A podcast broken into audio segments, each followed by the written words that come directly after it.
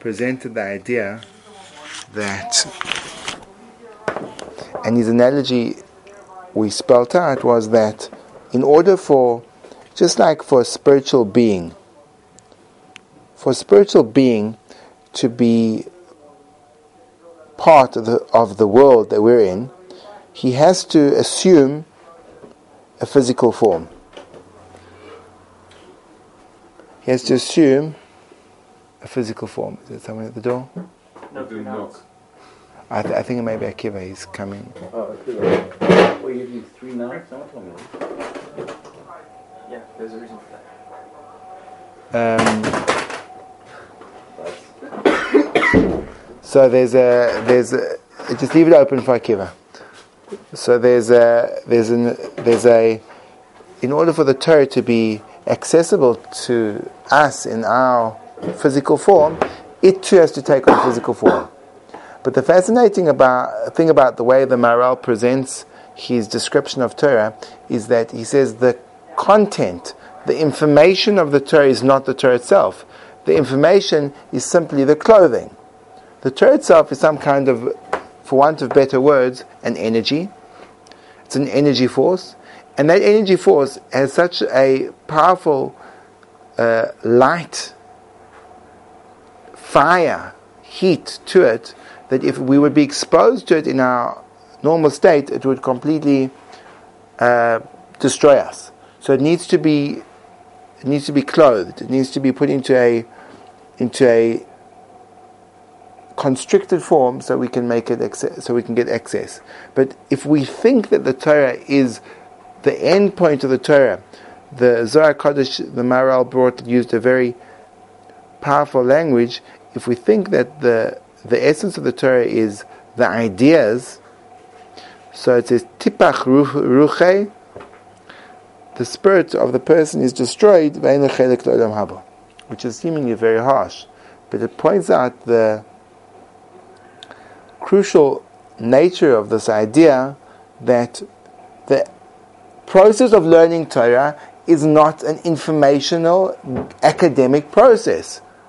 It's got nothing to do with intellectual prowess as an endpoint. Rather, it's a mechanism of creating an accessibility to a higher world. And the way you can access the higher world, well, depends on what you're trying to do. You could do it through prayer, or you could do it through Torah. Now, David HaMelech, the Nefesh HaChaim brings this down. David HaMelech davens. He davens for something. Now, David HaMelech wrote Tehillim. If you want to connect to the Creator, one would think that there's no better way of doing so through Tehillim. The passionate pleas of the um, psalmist as they call out for connection to the Rebbeinu Olam are so so deeply expressive of the uh, deeply expressive of the yearning of the soul to connect that one would think if you want to envelop yourself in the divine light, there can possibly no greater greater way of doing so than through saying Tehillim. So David HaMelech has a prayer. He wants he wants Tehillim. He wants Tehillim to be as powerful. He wants Tehillim to be as powerful as the study of Nagoyim and Oilos, two extremely complex areas of Shas. That's his prayer.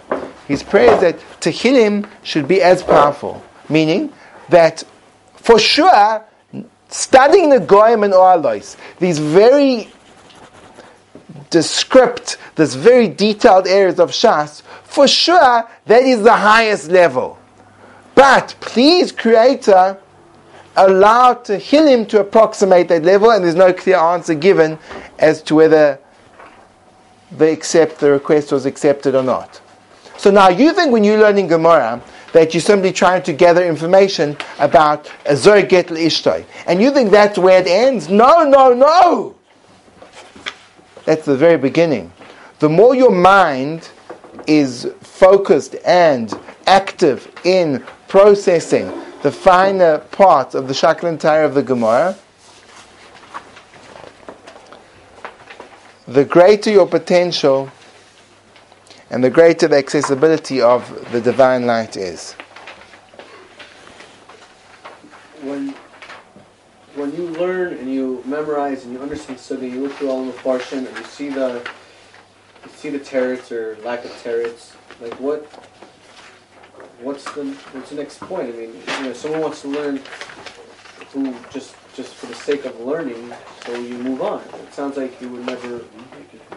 I don't know. Like you move on from the. Like what? You, you say practicing how does it work? How does it work practically? In other words, I'm sitting here learning about Zoyket Ishtoi, so I don't do, do I feel do I feel the spiritual connection? You know, I'm pretty sure uh, if a person sat and meditated for two and a half hours on some deep mystical concept, after that two hour meditation, assuming he knew how to do it well and he did it properly, he'd walk away saying, Wow, something happened. Something happened.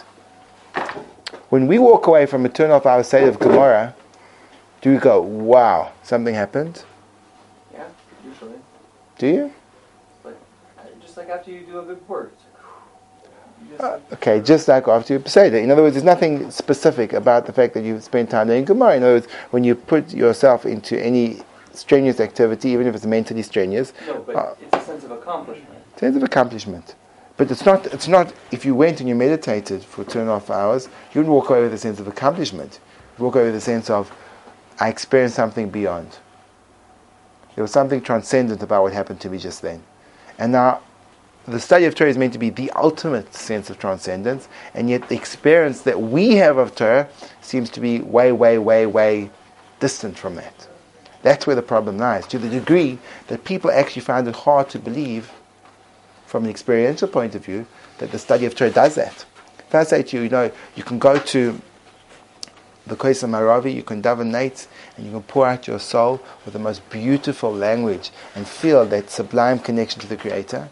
And you can do that for three hours straight until you completely feel, feel yourself melting into nothingness in the awe of the Mighty One that stands all around you and in front of you.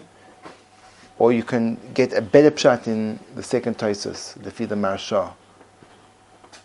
So you'd say, well, they're just they're incomparable experiences. One is a spiritual experience, and the other one's an ac- academic and intellectual experience. And now the whole thrust of what we saw, of what we saw, what we learned, was that Torah is not intellectual. Granted, you use the intellectual faculties to grasp it, but when you're grasping it, essentially that's just a handle, that's a clothing. What you want is what's inside that, the neshama. Just like, just like, now this is quite interesting.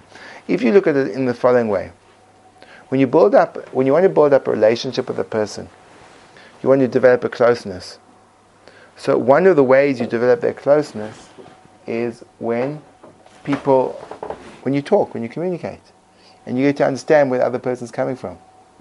And the better you understand where the person's coming from, so maybe that's maybe that's what Torah does.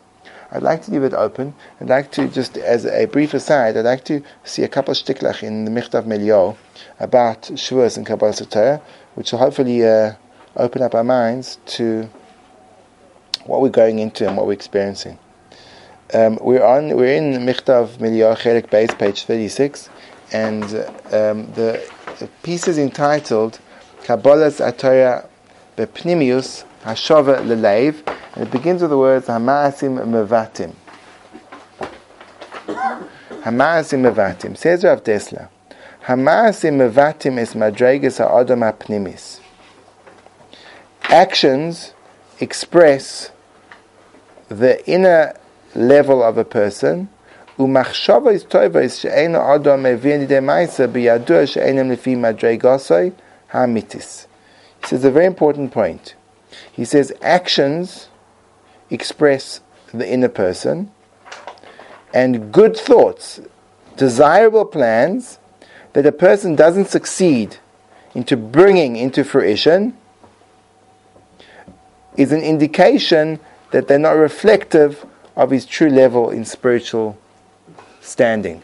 Meaning, person says, you see many times people have got high and lofty spiritual aspirations, and if you say to them, well, you know, what are you going to do? They say, don't worry, I'm going to not speak Lashon Hara, daven 20 minutes straight, etc., etc., etc., etc., etc., etc., and it just doesn't happen. It just doesn't happen. So that means that the thing, the intention, the plan that they have doesn't isn't in sync with who they are. Okay? Um, but the obligation is to purify the heart. In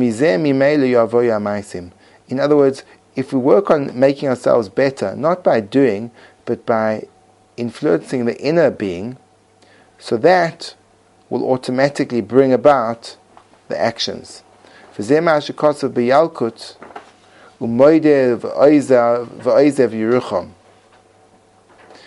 in the in the Medrash Tehillim, the pasuk says, and when you do vidui, when you confess, and you leave the sin, Yerucham, then you will be have Hashem will have mercy on you. So the Medrash says, Umoide almanas v'oizev Yerucham. If you confess on the condition to leave, then you will be looked upon favorably. She etzimavidui, admitting to the truth, what colloquially we call fessing up, um, she etzim avidoy, which is the essence of vidoy,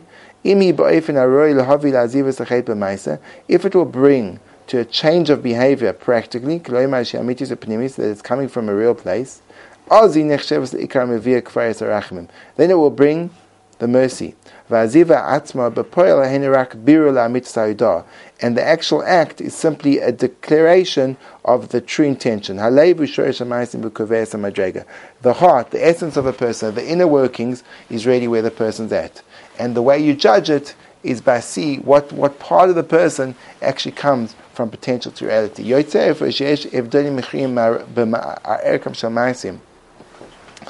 So he says that there's different values credited to different acts.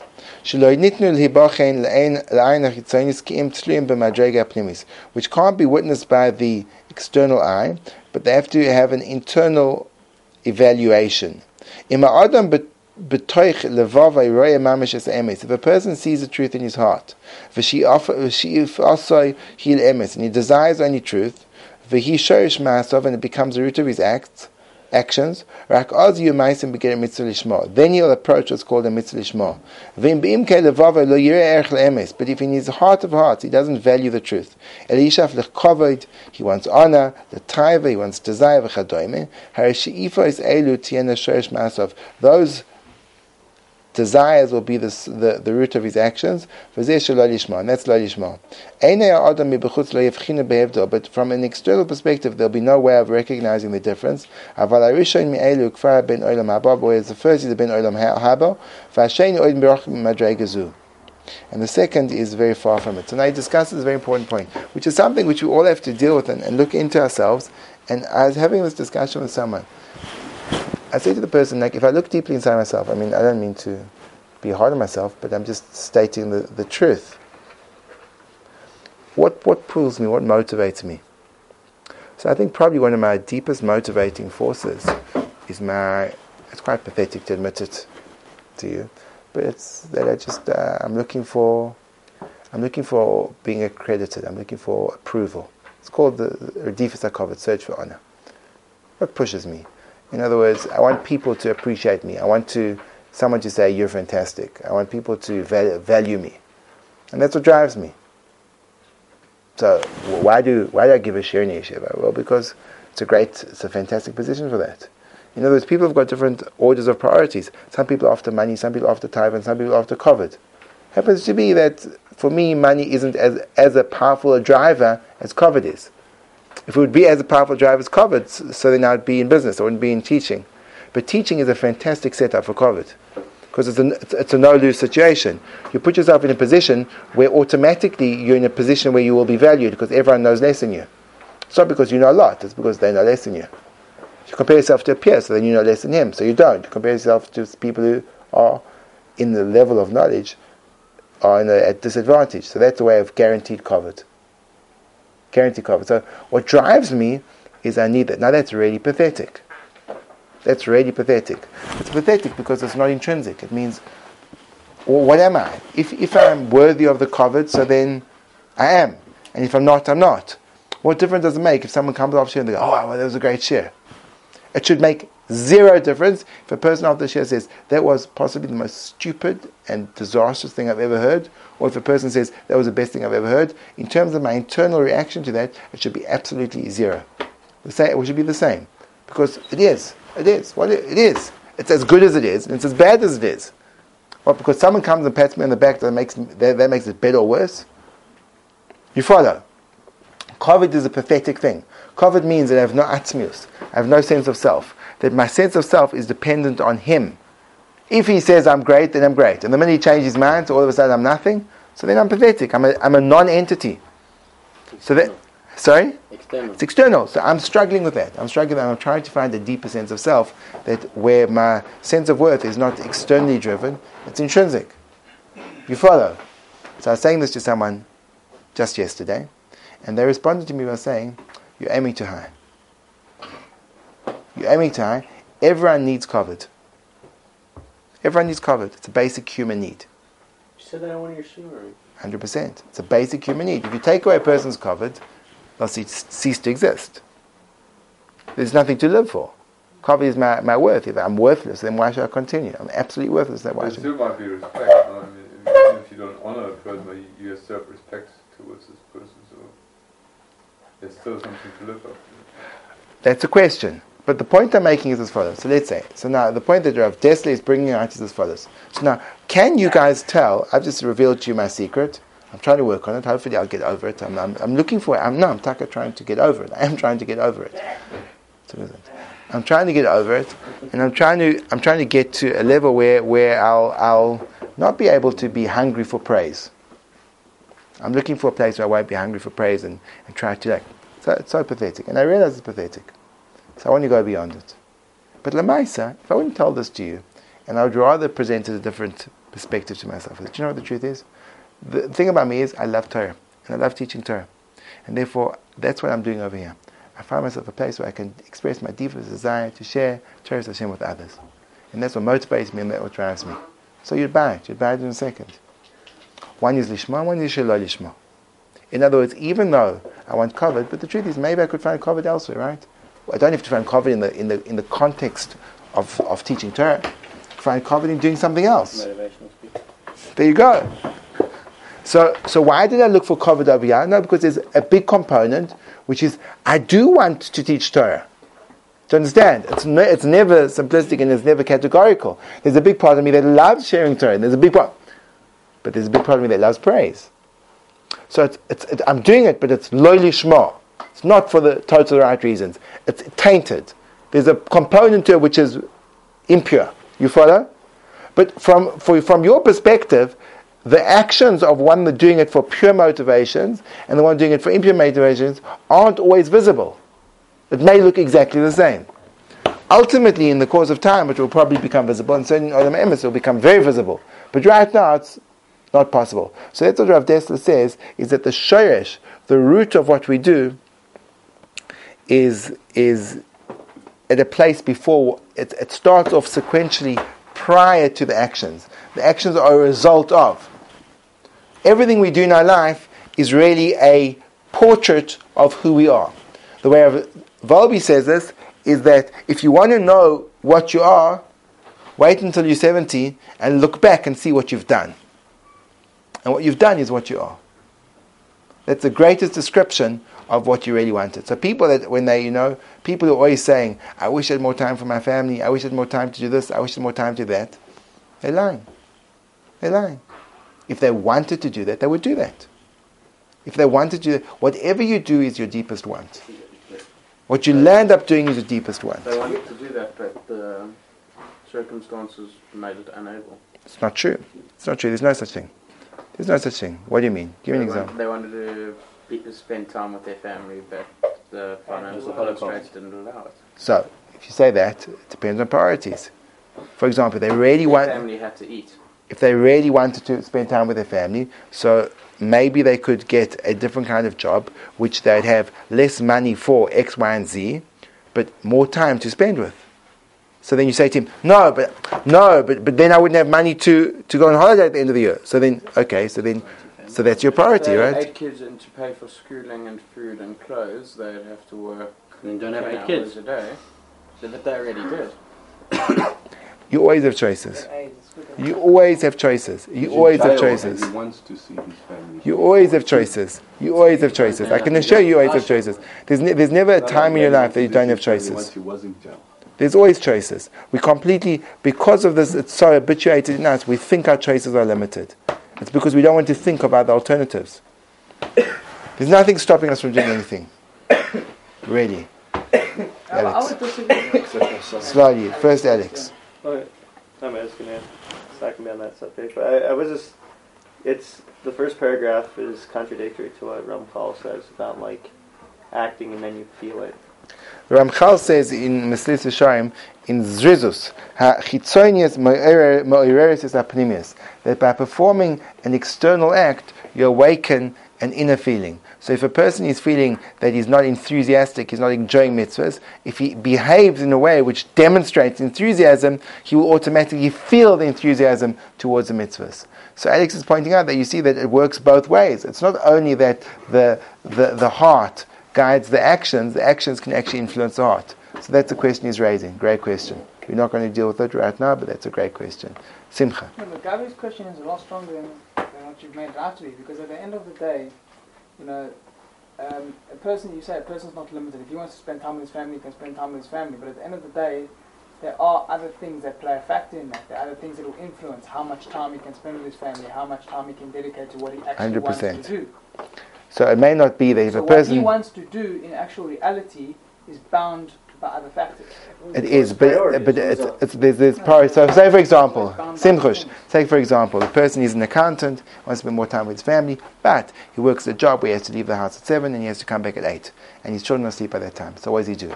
So, you're right, he can't leave his job tomorrow and say, I'm going to spend time with family, and then everyone's going to get, no, they have no Yeah. food. But if he really wants to spend time with his family, he can think about creative plans. He can think about doing different kinds of jobs. You can think about finding a job that the job that the job has a component of flexi hours, and you can work from 10 till 2 in the morning. And then you'll be home for bedtimes with his kids. How much is he willing to put into it? He can get a job as a night shift worker in some kind of new profession where they'll pay him double rates, and then he can be there so when his kid. Do you understand? But a person "Yeah, that's going too far." I don't. In other words, I don't want to spend time with my family that much. It's always a question of priorities. You always have choices. Always. Yeah, but there's the sacrifice that you make for it, like there's the sacrifice that you make for it that would seem the norm, and then there's the sacrifice that you make for it that's like completely. Other words, how important is it to you? That's the question. How important is it to you? If it's super, super important, so then it will happen. If it's not super important, then it won't. I agree with you. The question is how important it is. But if, if, that, if you say to me, that's your ultimate priority, so you make it happen. And if you say to me, it's my ultimate priority, it's just not happening, so then you're lying. It's not your ultimate priority. That's what I'm pointing out. I'm not saying right, wrong. I'm not valuing. I'm not judging. I'm saying that's it. Right? There's always options. Person that says, for example, I'll give you a practical example. Two cities, London, Manchester. Person says he finds it really hard. He never has any time to learn. He lives in London. He has to be on the tube by 7.30. He gets to work at 8.30. And by the time he gets back, it's 9. He's absolutely exhausted. He can maybe get half an hour at night. Rabbi, I've got no time to learn. And the only reason, if I don't, this is a normal job, and with this job, I'm just paying my rent and making it through. So I can't like look to get a lower job because then I won't be able to pay my rent. Get a lower rent house. You can't, you can't, you can't get a low rent house. That, that's, he's got the lowest rent house. So what do you do? So therefore he's, he's onus, right? He's an onus. Well, not really. Because he could move to Manchester, where the commute time is a fraction, where the work demands are far less, and he could learn for two hours a night happily. So maybe his parents One, live in London. one, sec, one second, one second. So if the ultimate priority would be learning, he would think out of the box. He'd think out of the box, and you'd say, I'm willing to give up everything to get that. So when he doesn't do that, I'm not saying he doesn't value learning, I'm saying it's not the ultimate priority. If a person's, you know, you can, you can, you can move to, you can move to, you can move to Phoenix, Arizona. There. You can, you know, you can move to, you can move to, you can. There's always, there's always a way out. There's always a way out. If you think creatively, you can do anything. Really, you can do anything. You may not be able to do it today, but you could. Whatever you do, ultimately, is because the thing. If you say there's something that you want to do and you're doing it, it's because your life as it stands is more valuable to you the way it stands. You want to do this more than that. It's clear. It's absolutely clear. People that really want to do things, they really do things. Right? Okay. So that's what he's saying. Hey? Again, it depends. So of course there, there's natural disasters. There's natural disasters where, where you know, well you, know you want to spend time with your, your family and they dead. So it's, it's, it's a problem. You can't. Okay, but, but but I'm talking about within the normal course of life. Seder, good. So that's the first point he makes. In other words, the shoresh of the pu'ulais, the shoresh of what you do is in your life. What you are is what you do. What you are is what you do. And I, I just had a question on what we were talking about earlier. You know, when you were talking about learning. Um, for some reason, I know I, I always keep on coming back for more, for more learning. I keep on making sure that I make it in time for uh, a Gemara shiur. And I know that there's something. I know that there's something deeper that's that that's happening. But but we're we're, always, we're trying to make that more revealed, right? Mm-hmm. So, what do you do with that? Like, you know that. Going back to the previous point. Yeah. Okay, it's a good question. We we we trying to get there slowly, slowly. I don't know. I Just, I'm, it's, You're impatient. no, no. Good. So be patient. Just Okay. patient. So now let's let's see how, where this goes. Rav Dessler is. So now seichel v'leiv begins the next paragraph, and he says the following thing: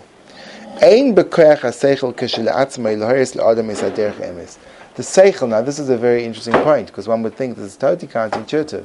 He says your seichel, your intellectual mind, is unable to teach you the correct path.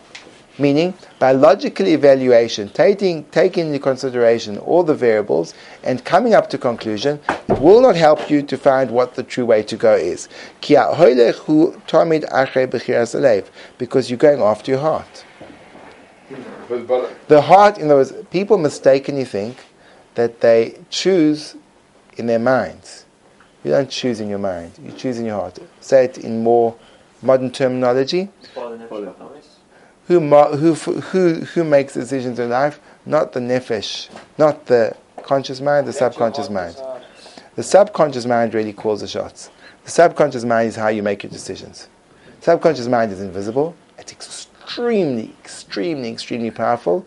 And no matter what you say in your mind, and no matter what rationalizations you have, you go with what's underneath. So let's call it for the moment, for want of a better terminology, that you're going after your lave. Misha liboy be'emes, a person whose heart wants truth, gam das sichlo yeshara, so his intellect will be straight. And his actions will walk in the way of both his mind and his seichel and his heart is seichel. But if his heart is stuck, addicted to different desires. His seichel will follow it. Uh, b'shiras liboy. There are those where it's so powerful the taiva that you'll completely cast off any yoke relinquish any responsibility. And there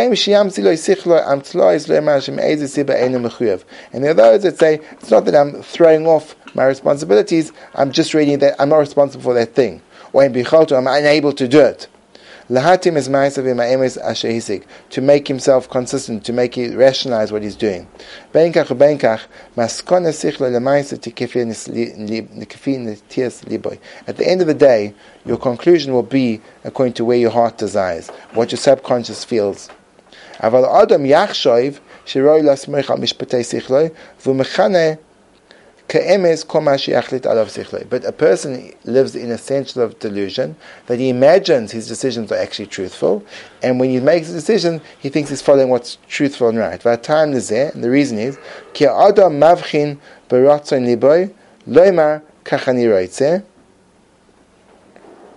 because a person, when he when he looks at himself, he sees, oh, I know I want this. And then he says, and it's amazing, because what I want is actually what makes the most sense. Such an interesting overlap, that what I want is actually the right thing to do. I fancy that. That's how we process it. We don't say, if I want it, so then the chances are I'm not thinking straight. We say, I want it, and look at that. It makes sense. He doesn't understand the relationship between what he wants and what he thinks. And he doesn't understand that the reason why he's making this decision is because of the way that his heart is directing him. He has to hide this from himself. In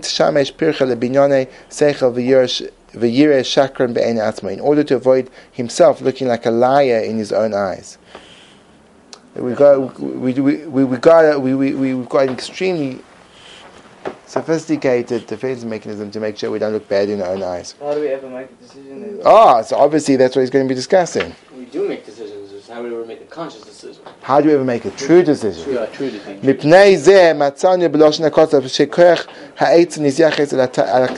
That's why the Pasuk says that, that Eitzah comes from the kidneys. What a funny place for a counsel to come from. In other words, the Eitzah, the way that, in other words, he uses it as an analogy, they come from a place you don't even see where the kidneys, where are they? I know the kidneys. Right? So the kidneys always present a hidden route to an action. So that's where it comes from. Ani Hashem, I'm Hashem that investigates the heart and I check the kidneys. Lama Mazkir is Aleva Klaus Mikosha Evarim.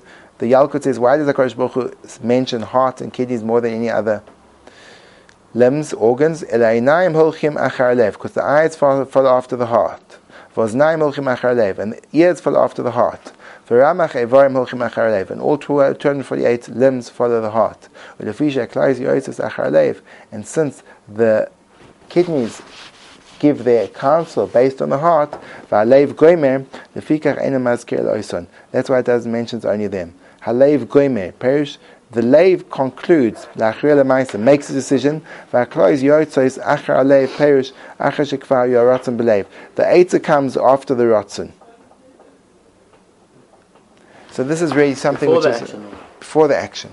So this is really interesting. This means that there's this whole underworld that we're living with that's really pushing us and guiding us. And everything that we, we process consciously, at this point, we'll see where it goes with us. it's fascinating, is just um, in line with what we want. It's only in line with what we want. In a sense, So there should never be there should never be dissonance. In So other words, there is dissonance. Okay, that's a good point. But it's, it's really interesting to think that We're living a lie, basically. we could easily be living a lie. Could easily be living a lie. Justification. It's like psychological philosophy. So we'll have to uh, we'll have to see where this takes us. At this point in time, it's not, it's not looking really uh, promising. But you never know. Hopefully, we'll take a turn for the good.